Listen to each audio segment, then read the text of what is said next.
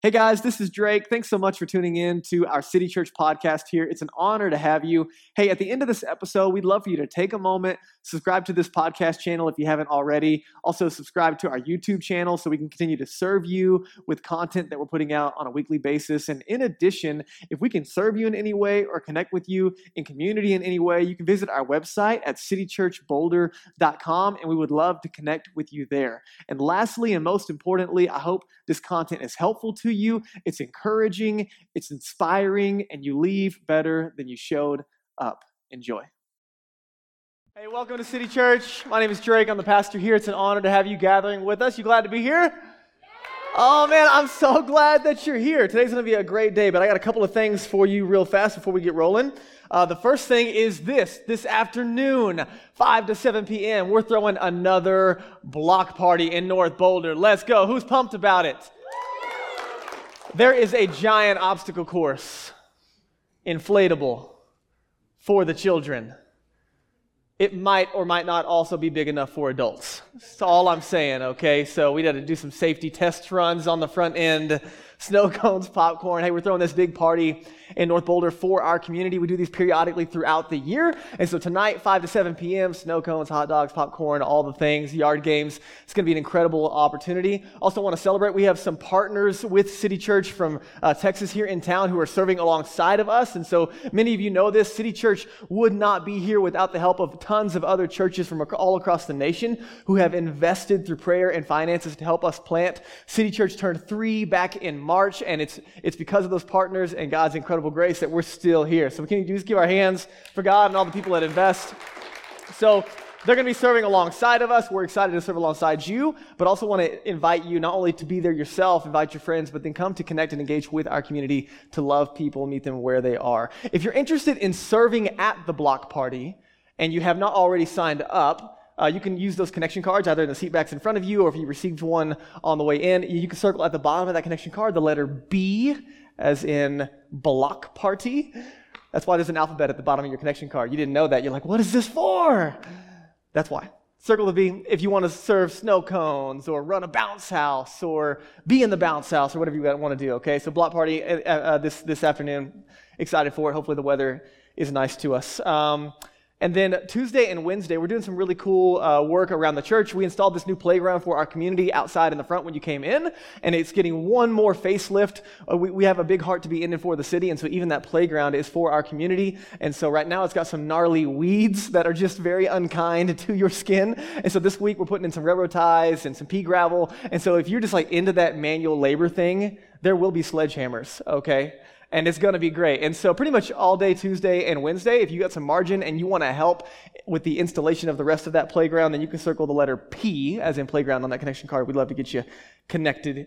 And then, last but not least, earlier this week, another one of our partners was in town as a church plant in Boulder. We're able to kind of leverage what we call mission teams, these, these teams from other churches that come out and just serve alongside us midweek with their time, energy, and resources. And so, one of our other partners from Prestonwood was here earlier this week. We handed out 20 gallons of free cold brew coffee on Broadway. Let's go. Put your hands together for that.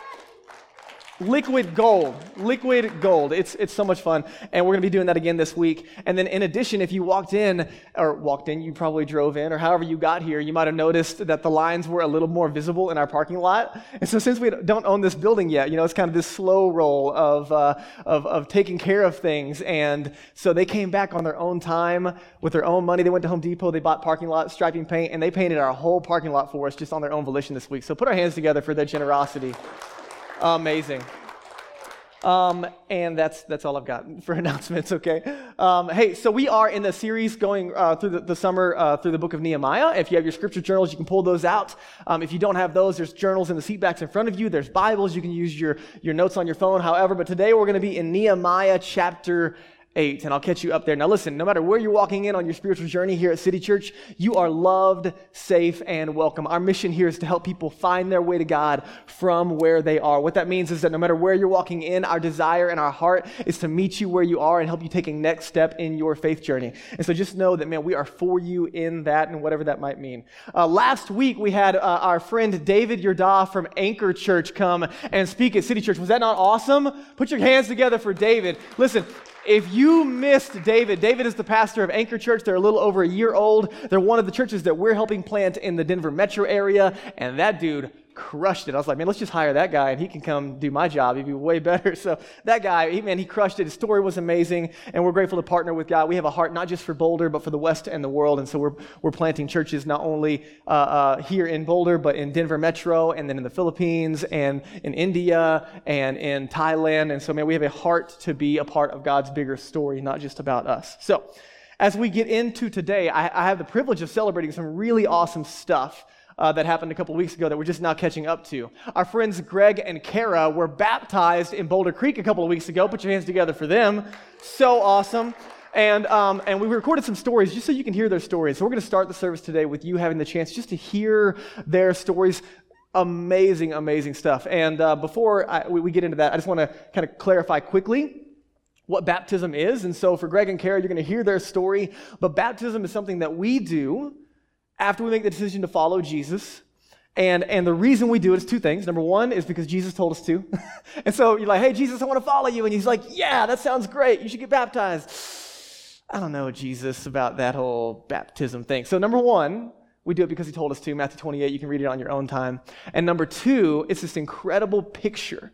It's celebrating on the outside what Jesus has done on the inside. So when someone goes under the water and they come back up, not only in Boulder Creek is it absolutely freezing, but it's a picture of Jesus' death, burial, and resurrection on our behalf to make us right with God. And it's a picture of how the old us is gone and Jesus has made us new. You guys got it?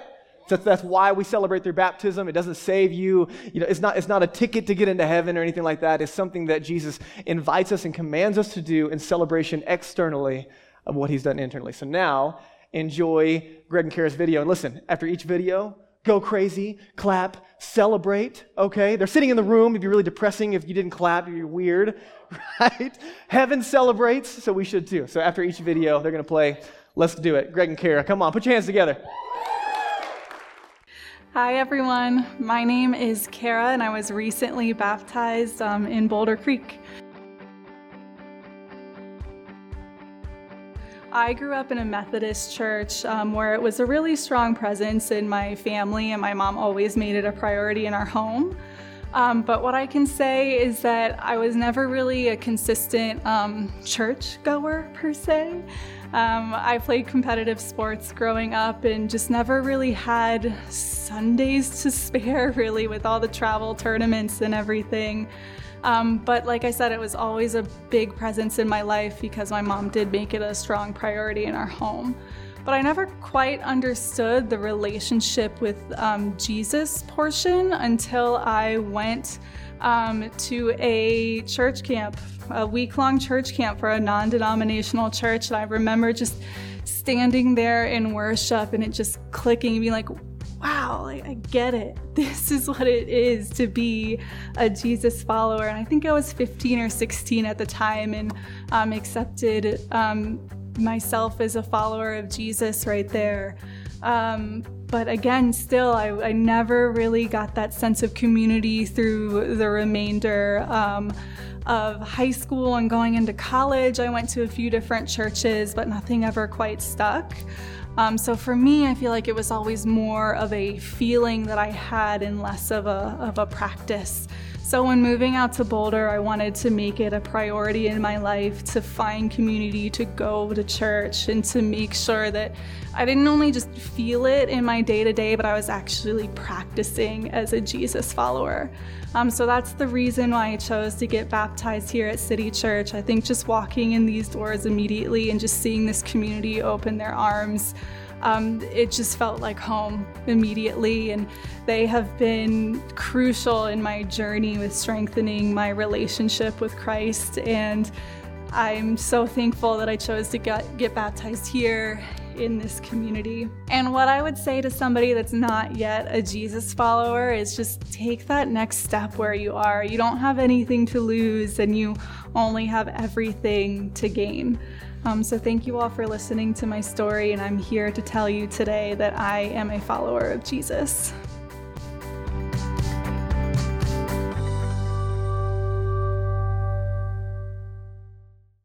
My name is Greg, and I was recently baptized in Boulder Creek.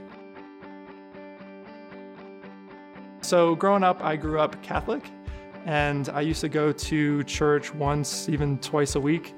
Uh, and I also went to Catholic elementary school. So, I learned a lot about Jesus through teachings, uh, but I didn't really have a relationship with God. I started dating Kara, and we went to a non denominational Mass. And first time going, I'd only ever been to Catholic Masses before.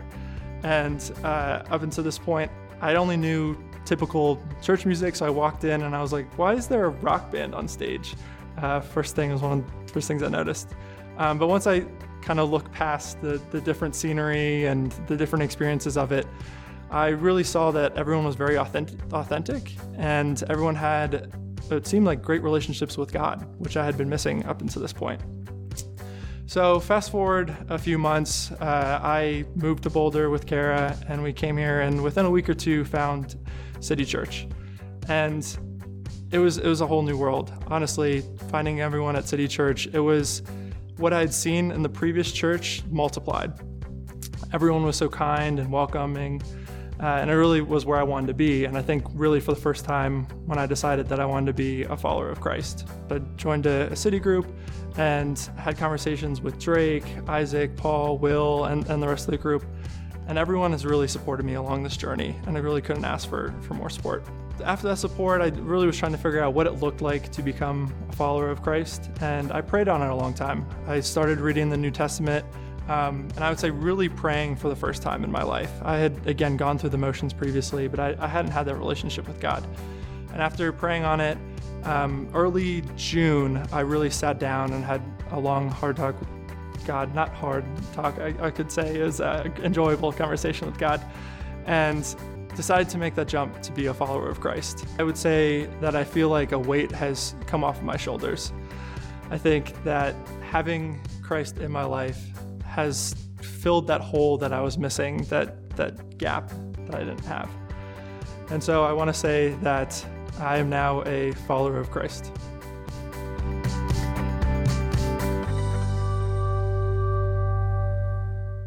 So good. Let's all go home. Um, no, no, I got 20 minutes, okay?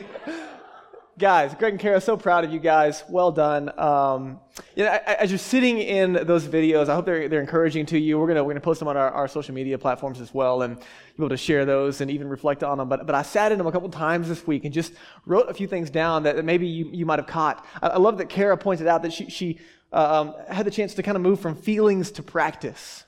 That, that it wasn't just this internal thing that, you know, hopefully made my life better on some days when I'm having a hard day, um, but, but there's this natural connection to faith and then what I do in and through my life. And so I love that you pointed that out, Kara. That was amazing. Um, and then Greg, man, it, it was super cool. I, I love the, the comedy, Greg. Uh, by the way, uh, that dude's like six and a half feet tall. And so baptizing him in the creek was like like dunking a tree, you know. you know so we need taller people to help baptize next time. But um, I, I, love how Greg, Greg, pointed out that there was this, this weight lifted and um, it kind of filled this gap that he'd been looking for. And, and what's really cool uh, uh, is, is you both kind of mentioned a couple things that we push really hard here at City Church, this bell that we're constantly ringing about like this instrumental space of like weekend gatherings and city groups and then like personal time with God and the scriptures and in prayer and all these different things are kind of like catalysts. But I don't want you to miss over and over again what Greg and Kara were both pointing toward, and that was the relationship with God. Everything they men- mentioned, everything that they celebrated, everything about city church, private, public disciplines, all those things, they were all catalyst, a means to an end. And Jesus was that end. Over and over again, it's the relationship with Jesus that did the changing and the difference. You guys with me on that? We're not excited enough today, so we're going to get there. We can be charismatic with a seatbelt around here, friends. It's okay. Um, again, for, for, Greg and Kara and for our stories and for hopefully the story of, of City Church, Jesus is the hero. Jesus is the goal. Everything is a means to an end, and, and that end is Jesus. And so when we gather in large and small groups and pray, all, all these things, they're all pointing us to Jesus, not the discipline themselves. You guys with me on that? And so just a reminder we did this series at the beginning of the year. That's kind of been a theme for the year. And we asked the big question it was called uh, the series was called followers. And we asked the big question what does it mean to be a follower of jesus? And here's how we summed it up. To be with jesus to become like jesus and then to do what jesus did in that order in that priority that being with Jesus, the relationship overflows into becoming like Jesus. We're, we're not the same persons that we were yesterday. He's working on us and changing us and making us more like Him. And then the overflow is that we are doing what Jesus did. It changes the way that we love neighbor and God. And this is the overflow, over, over, and I don't, want, I don't want you to miss this space, guys, that this is what we come back to. This is it to be with Jesus, become like Jesus, and do what he did. And so, if you're wrestling with faith, not sure what you believe about Jesus and God, and not sure about the church and all those different spaces, man, this is the clear invitation. First, to be with Jesus. That means to trust in him and start a relationship with him through faith. That's just trusting in Jesus that he, he is who he said he is, and he can do in your life and in my life what he said he would do to save us, set us free, make us new, make us right with God. But Jesus was this incredible kind of disruptor of the status quo, right? So I don't know what you know about Jesus as we're walking in today, but there's this incredible picture uh, in Matthew 4 that I want to show you before we get into Nehemiah 8.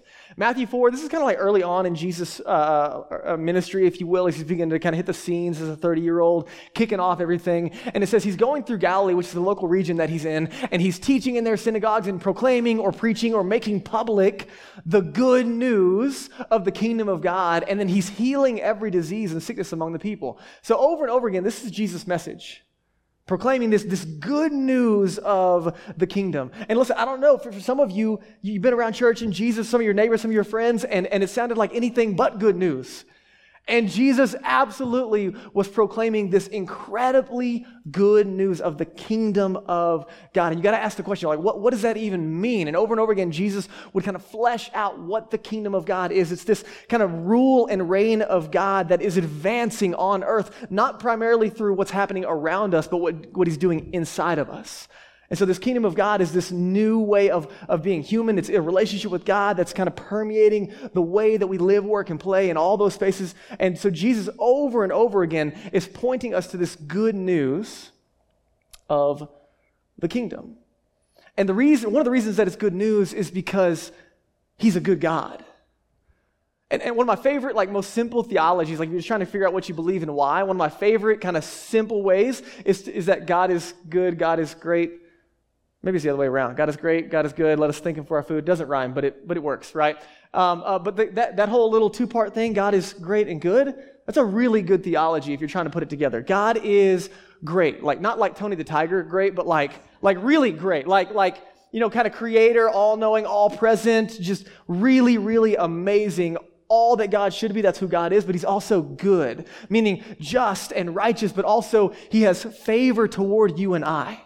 That his goodness, he leverages, his strength, he leverages on our behalf, not because it's deserved, but it's because of who he is. God is great, meaning able, and he's good. That's a really, really big deal. That's some good news for you and I. And so Jesus is rolling through Galilee talking about this amazing kingdom. And all of a sudden, throngs of people, thousands, tens of thousands of people are following him. And, and what I love about Jesus is he's also healing the sick and, and like engaging in the, with the people in front of him. So I don't want you to think Jesus didn't come with like pithy isms, come hear a really good message, feel better about your life, and go live it the rest of your week, right? Jesus also engages directly with the person in front of him. So this is not just kind of an abstract, let's change your beliefs and maybe things will get better, but this is a Jesus who in, in, integrated his life personally with those in front of him. He'll do the same for you and I. And so, as Jesus is talking about the, the kingdom, he's teaching about it and he's demonstrating it. And then he's got these guys, his disciples, his, we talked about earlier this year, his talmidim, his, his apprentices, if you will. There's like guys who are going to carry on this kingdom, and they don't quite have it all figured out. But in Matthew 5, you can go read it on your own time. Jesus kind of gives his manifesto, if you will, of the kingdom of God. It's this amazing description, like, so what does this thing look like? And he talked about it. It's like, it, it's like, you know, a tiny seed that grows and does amazing things. It's like kind of yeast. It's infectious in dough. It kind of gets all over the place in a really, really good way. So he sits down in Matthew 5, and he starts giving this manifesto of the kingdom of God, and, and, and it's nothing like people expected. Religious people, they're, they're totally offended. Jesus jacks up the standard way higher than anyone thought it should be. People are invited that no one thought should be invited. It's this radical definition of what it means to love God and people. So it's like out of reach, but so compelling at the same time.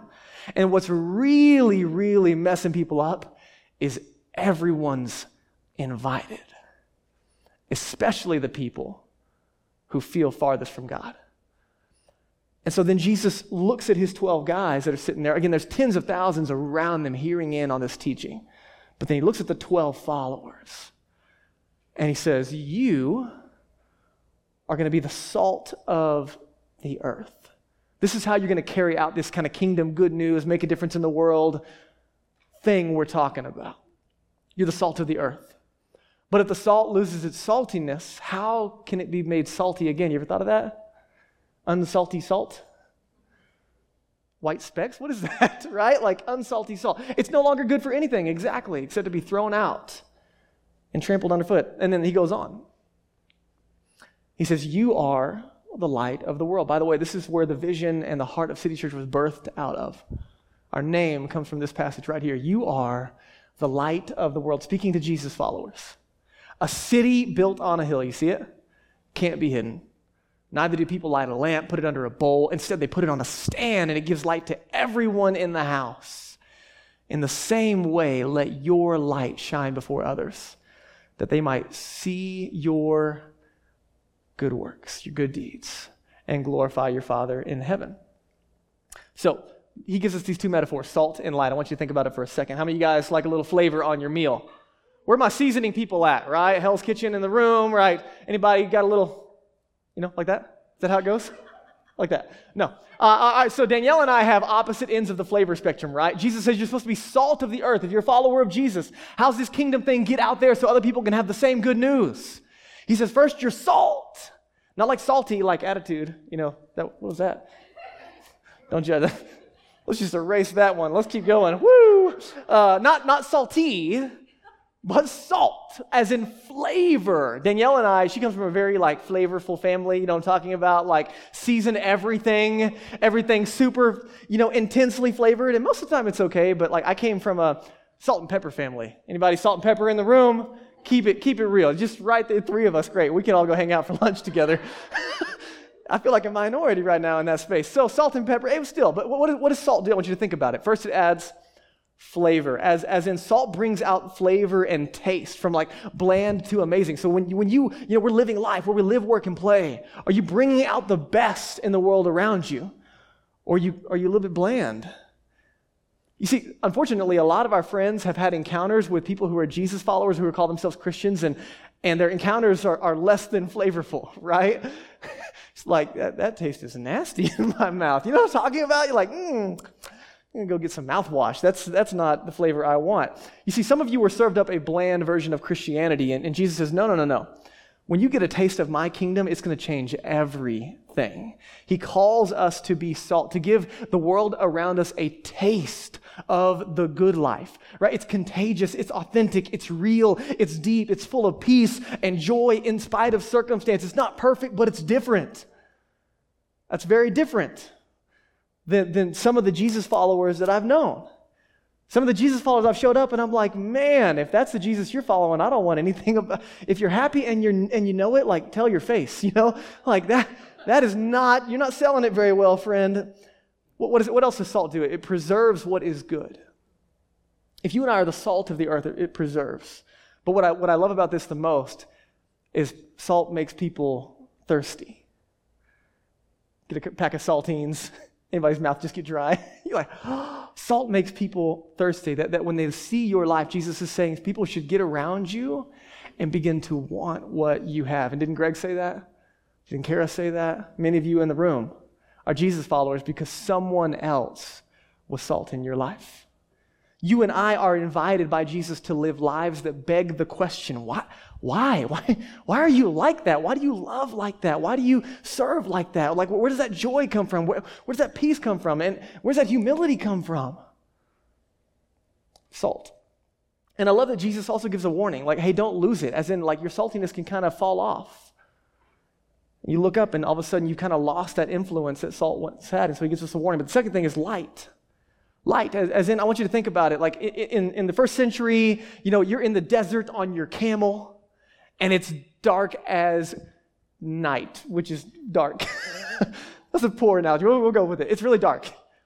Okay? And, and, and, and there's robbers and there's thieves and it's dangerous and you're a long way. And literally there will be cities on hills that were like beacons that you could see from hundreds of miles away, and it was kind of your one point, your North Star, if you will, to safety. When Jesus, this is a very familiar image for his friends, a beacon of hope. My friend Josh, he has this bug zapper that we hang up in his, in his backyard, and it's like a little mini Death Star. It's like, it's like this big around, and it's amazing. Um, it draws bugs in, and then bam, their lives are changed instantly. the church should be kind of similar, right? What is Jesus saying? Like, you know, maybe not the zap part, but you know what I'm saying? Like, like drawing people in. That's what light does. My, my, my favorite picture of this is at Christmas time. Uh, we'll do these big candlelight gatherings, and, and uh, uh, pre COVID, we had over 200 people in this room. Everybody gets the candles and they light them. And, and o- the only lights in the room are those candles, and there is a massive glow from 200 people holding candles. Jesus says, You're the light of the world, so that people far from God see it and are drawn to it. And again, if you're a follower of Jesus, you know exactly what I'm talking about because someone was light for you. Now, I don't want you to miss this. These are actually opposite metaphors, meaning, meaning they, they accomplish the same purpose, but one is only good spread out and one is only good together. When's the last time you were like, you know what I really want? A bowl of salt. Right? Salt, when Jesus uses this metaphor, it's, it's understood that it's going to be scattered. So, speaking to, again, Jesus talking about this light of the world, this, this salt of the earth, what's, what's he talking about? The scattered part of the church, the world we, where we live, work, and play, and then the gathered part of the church. Not that your you know, little light doesn't shine or anything, don't get me wrong, right? But there's something about the gathered church together, experiencing the presence and power of God. Jesus said that people are going to know we're his followers by the love that we have for one another. And so there's this gathered and this scattered piece of being followers of Jesus. Light is most effective gathered. Salt is most effective, scattered.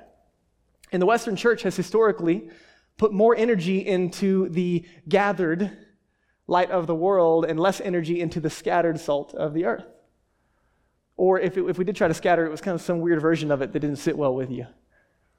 And so, our job as followers of Jesus is to look at Jesus, to listen to his teachings, and to adjust our lives accordingly when something is not in alignment. And so for City Church, we have a massive emphasis on being salt and light, gathering together to experience the presence and power of God, to grow, to change, to be on more on mission with Him, to be closer in intimacy with Him, and then to go out where we live, work, and play to be the salt of the earth, to love your neighbors, to meet them where they are, and help them take a next step, whatever that means.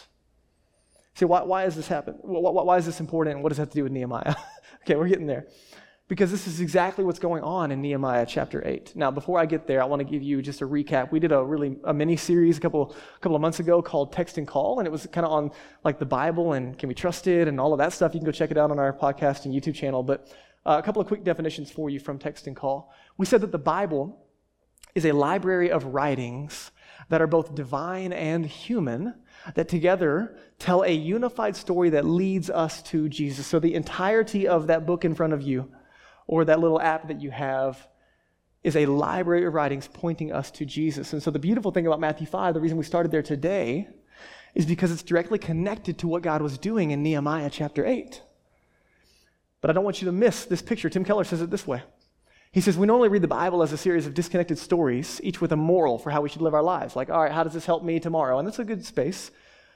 But it's not for that purpose. Rather, it comprises a single story telling us how the human race got into its present condition. Something's broken, something's wrong, and how God, through Jesus Christ, has come and will come to put things right. That's the kingdom of God. You guys got it? That, that's, the, that's the whole picture. The whole point of Jesus, the whole point of that whole Bible is this one big idea. So don't miss this. It's just a really important reminder as we wrap up our time is this Jesus is the center of the scriptures and the center of life itself. Greg said it well. There was a hole in my life, something I was chasing, something I was missing, and that was Jesus. He was the only one that could fill it. I think it's, it's uh, C.S. Lewis, I think, that said there's a, a God shaped hole in the center of every man's heart that only he can fill. And so, this picture right here, Jesus is the center of the scriptures and of life itself. So, when you read Matthew and you read Nehemiah, this is how you tie it all together. So, Nehemiah chapter 6, let me show you this. In, in, case you're catching up on the Nehemiah series, um, Israel's been sacked and taken into captivity. They're starting to restore the city, and they just built the wall, which is a really big deal for like a, uh, an ancient uh, uh, community. Okay, and so they just finished the wall, which was crazy. Tons of obstacles. You can go check it out in the rest of the series. And, and here's what happens: when all of our enemies, Nehemiah said, when they heard about what, what had happened, they'd finished this wall around Jerusalem. All the surrounding nations were afraid, and they lost their self confidence because they realized that this work had been done with the help of our God. It's pretty amazing. This amazing feat that shouldn't have happened had happened, and, and, and everyone around them is like, whoa. And they're giving, right? What, what did Jesus say? Glory to God. So, so, so they're actually acknowledging and giving glory to God. Now, here's what's interesting. Nehemiah 7 and Nehemiah chapter 8, they kind of start going back to life as they know it. It's kind of back to the grind. They've been working really hard. And so just kind of, they kind of finish and then go back to the grind. Some of you are walking in, and right this week has been a blur. You're just like trying to survive. You barely got your head above water to breathe, and you're just kind of in that space of numb and, and visionless. And that's kind of where they were. Like, cool, the project's done, let's go. Went to church, now let's go home and, and do the thing that we got to do for the rest of the week. It's meal prep time or whatever. And, and, and so this space, they, they kind of go back into the, the grind. And here's the call I want you to see in Isaiah 42. Isaiah gives us this purpose that God has been working for a long, long time. I, the Lord, have called you into righteousness. I will take hold of your hand. I'll keep you and I'll make you to be a covenant for the people and a light for the Gentiles. Sound familiar? It's no mistake that Jesus shows up with the same metaphor that God's been working with throughout history a light to the nations. Israel's original call was to be a light to the nations. And they had missed it, they had dropped it. They had abandoned ship. And all of a sudden, they get to chapter 8, and it's like they have a wake up call. Go read it for yourself. We don't have time for all of it today. But go read Nehemiah chapter 8, and it's all, all of a sudden, spiritual revival just hits them. Everyone around them had seen what God had done, but all of a sudden, they wake up to like, holy moly. Look what God has done. And sometimes we get there, right? Where we kind of just forget God's goodness and his greatness in our life. Like it's there and we don't, we, it's not like completely gone, but it doesn't like move us. It doesn't shake us. It doesn't like wow us anymore. It's just like, yeah, that happened. But here's what's in front of me. And that's where they were. And then in, in, in chapter 8, man, something changes. So let me show you this. Ezra opens the book. So, so they bring out this, the scriptures again, which they haven't done in a long, long time. In the sight of all the people, for he was above all the people. And as he opened it up, all the people stood up, kind of out of respect and reverence for this moment of, of the words of God. And Ezra blesses the Lord, the great God, and all the people answer, Amen, Amen, lifting up their hands. And they bowed their heads and they worshiped the Lord with their faces to the ground.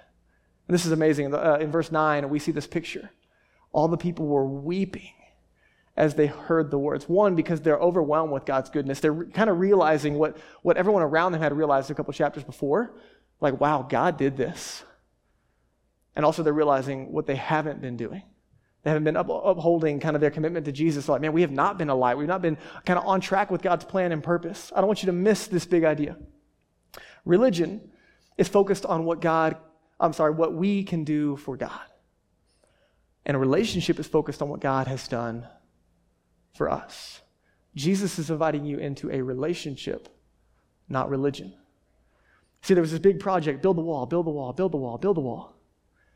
Build the church, build the church, build the church, serving city kids, serving city kids, make the coffee, make the coffee. Whatever it is, right? And we got to do, do, do. Got, got to go to church, got to go to church, got to do the thing, got to do the city group, city group.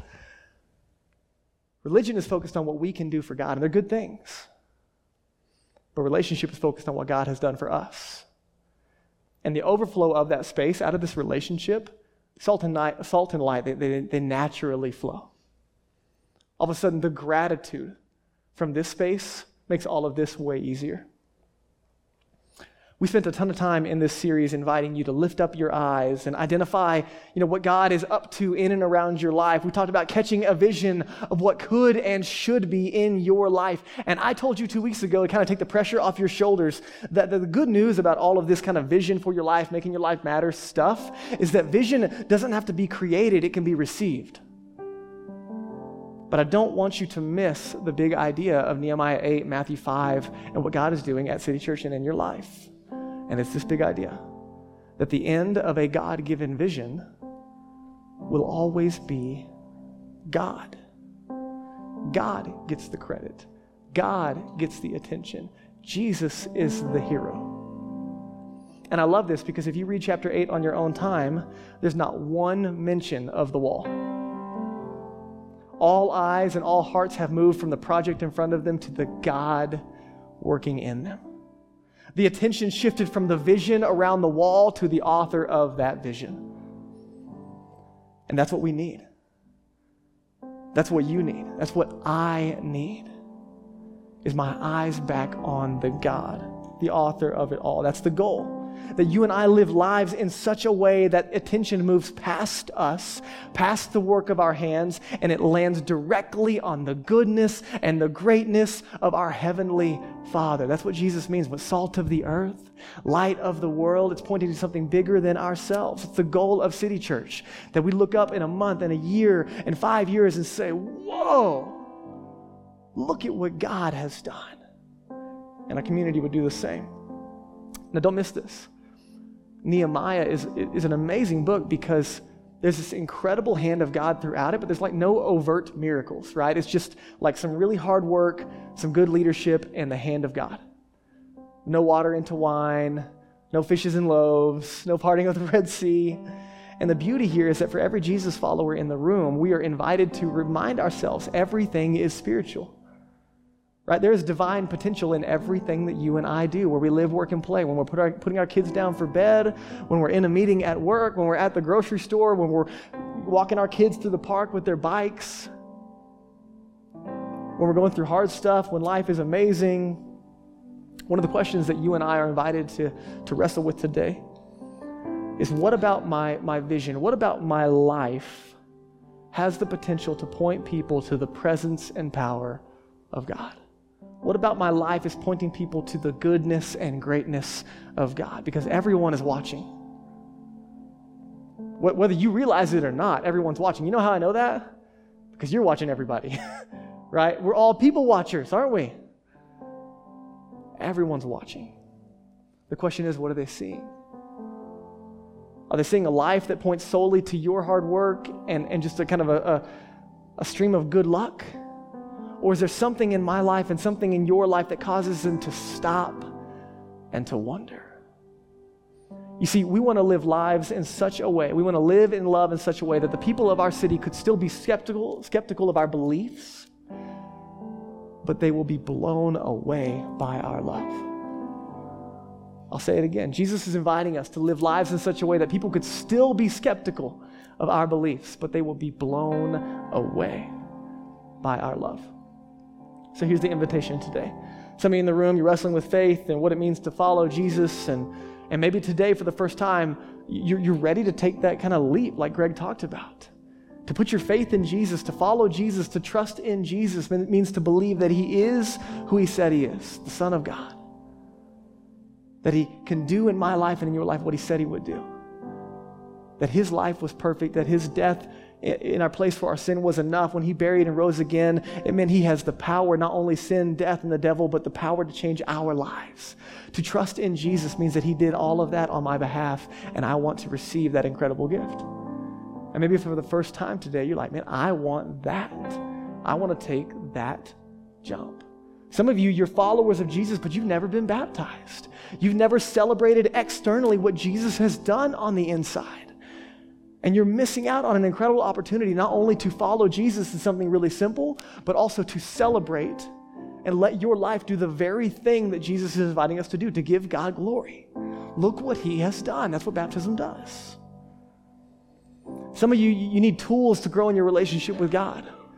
You need community around you because you're discouraged and you're alone and it's a hard season. And we've got city groups and we've got resources and we're here to walk alongside you. We're not just a church that gathers on the weekends.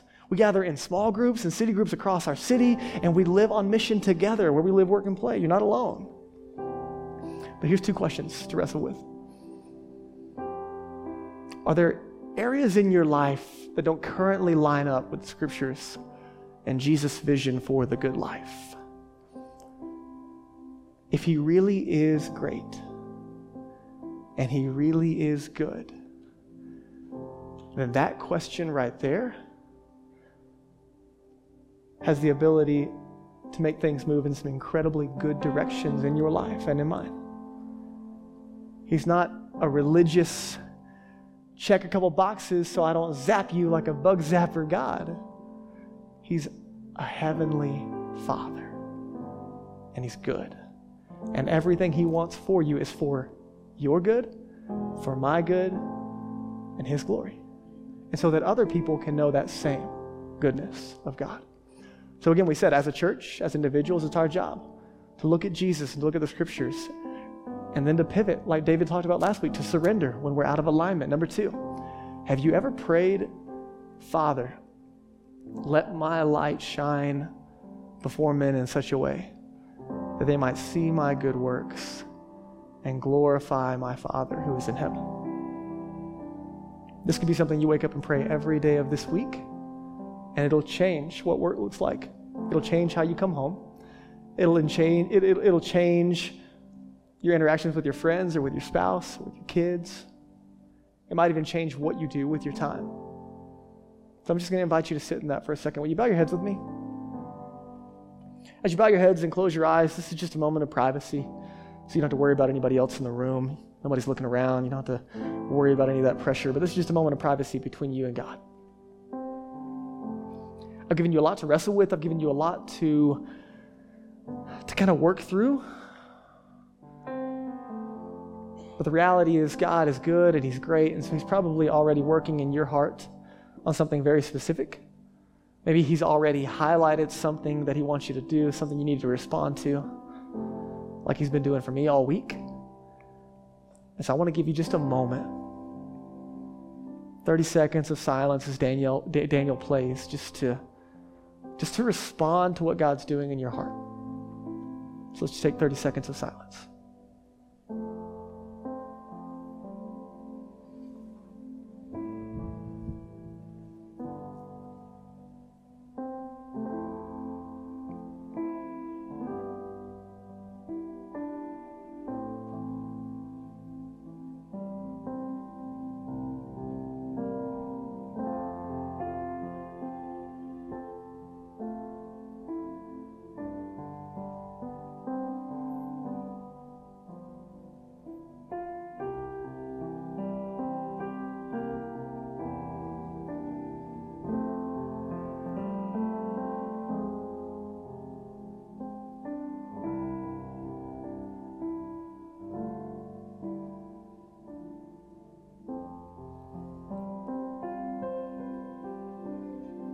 Jesus, I'm reminded of your words as we sit in silence. You said, You are the light of the world. So you call us light, and then you identify as light yourself. So, Father, we recognize we, we can't be light until we first responded to your light, that you've been drawing us to you, chasing us down. Your love is amazing and overwhelming. And so I pray that that fills us today. That our hearts and minds would come back to relationship. And we resist the space that our hearts drift to in religion. There are absolutely things that we should be doing with our hands and our minds and the way that we should be living. It all matters, but the motive matters more. Help our hearts not to drift away into casual routine, but let them be full and overflowing and overwhelmed by your love. God, we want to be the salt and light in the world around us. We want to be the light gathered as we use our gifts to serve one another and sing loud to you and lift our hands and respond and surrender as the gathered church. As we serve at, a block party or we serve free coffee or whatever the spaces that we are as a church in this community. We want to be that light. But God, we also want to be salt in our homes and our neighborhoods where we live, work, and play. So, God, would you fill us with your love and would that love overflow into how we love our neighbors? And Jesus, whatever's out of alignment, because man, things always get out of alignment. God, would we remember that we're coming back to a Father who loves us and not a God who's wagging his finger at us? Would we remember that your incredibly loving embrace is this space of alignment for our good and your glory? So, Jesus, we give you the things that you're working on today. Amen.